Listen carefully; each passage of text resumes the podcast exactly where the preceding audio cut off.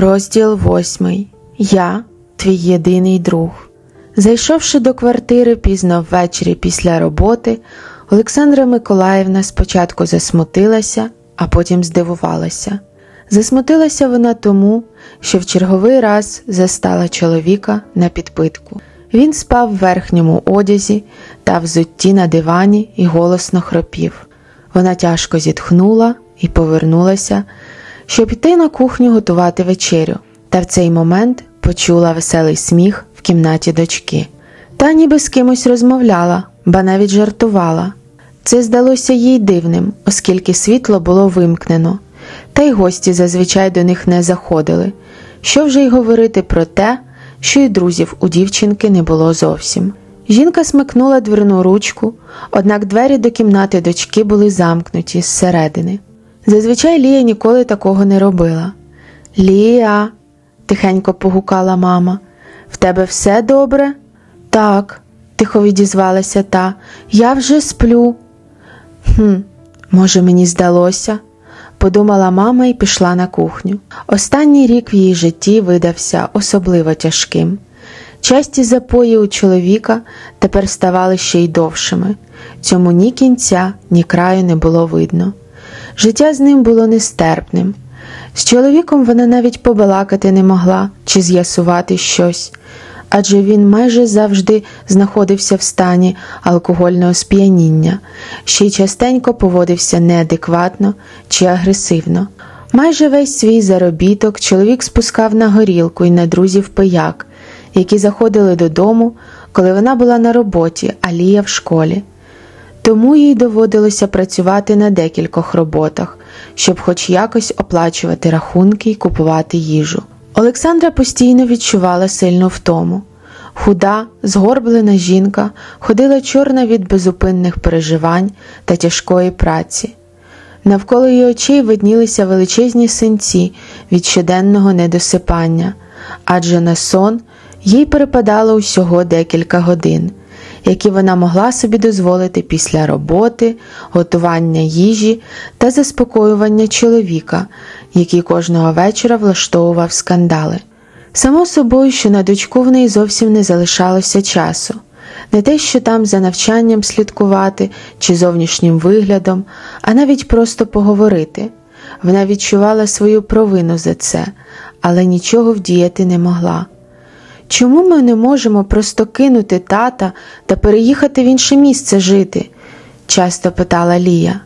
Тому що моєї зарплатні недостатньо, щоб орендувати квартиру, платити за їжу, оплачувати школу. Лія, ця квартира власність твого батька.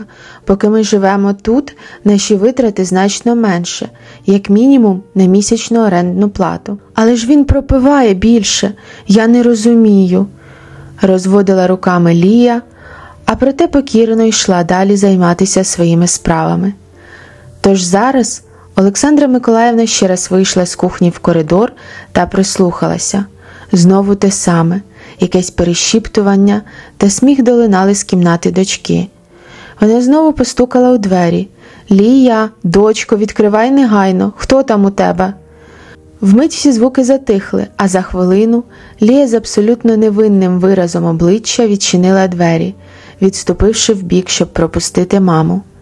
З ким ти розмовляла, Лія? Хто тут в тебе? Нікого, мам. Не обманюй мене, я ж чула. Вона ввімкнула світло. В кімнаті справді нікого не було.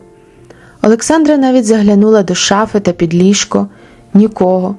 Підозріливо глянувши на дочку, лише промовила щоб більше дверей не замикала, мені це не подобається. Добре, мам, аж занадто швидко погодилася дівчинка. Жінка пригляділася. Лія була якась дивна, не схожа на себе. Раніше дівчинка ходила завжди сумна, з впалими щоками, синцями під очима, увесь час переживала за щось. Тепер її щоки налилися рум'янцем, вона аж пащила спокоєм та здоров'ям, синці зникли. Здавалося, що вона навіть зараз посміхнеться. Доця, в тебе точно все гаразд? запитала жінка з сумнівом у голосі. Зазвичай батьки радіють, коли дитина виглядає здоровішою, ніж звичайно, але зараз це виглядало трохи підозріло. Точно, впевнено відповіла Лія, дивлячись кудись вдаль, повз матір. Та обернулася назад і, не знайшовши там нічого крім пустої стіни, пішла з кімнати. Все це було якось дивно, та прискіпатися не було до чого. Вийшовши з кімнати, вона вмить забула за дочку, адже прокинувся чоловік. А що, стара дурепо, вдома вже? прошипів той. Жерти хочу, що є поїсти? Ще нічого, я зараз приготую. Звичайно, звичайно, готуй. Він аж плювався слиною від люті. Твоя ж ледача дочка не змогла нічого зварити за цілісінький день. Ти подивись, кого ти виростила. Одоробло таке чотирнадцятирічне, сидить на моїй шиї. Вона там хоч вчиться, чи, може, по хлопцях таскається, і скоро принесе нам ще один припліт. Сергій, заспокойся, я прошу. Звук ляпаса оглушив бідну жінку, яка схопилася за почервонілу вмить щоку та похилила голову. І слухати не хочу. І ти, ледача, і таку саму народила. Йди вже готуй вечерю. Він пішов і знову ліг на диван, закинувши ногу на ногу в дірявих шкарпетках і тримаючи в зубах дешеву сигарету та попільничку на пузі.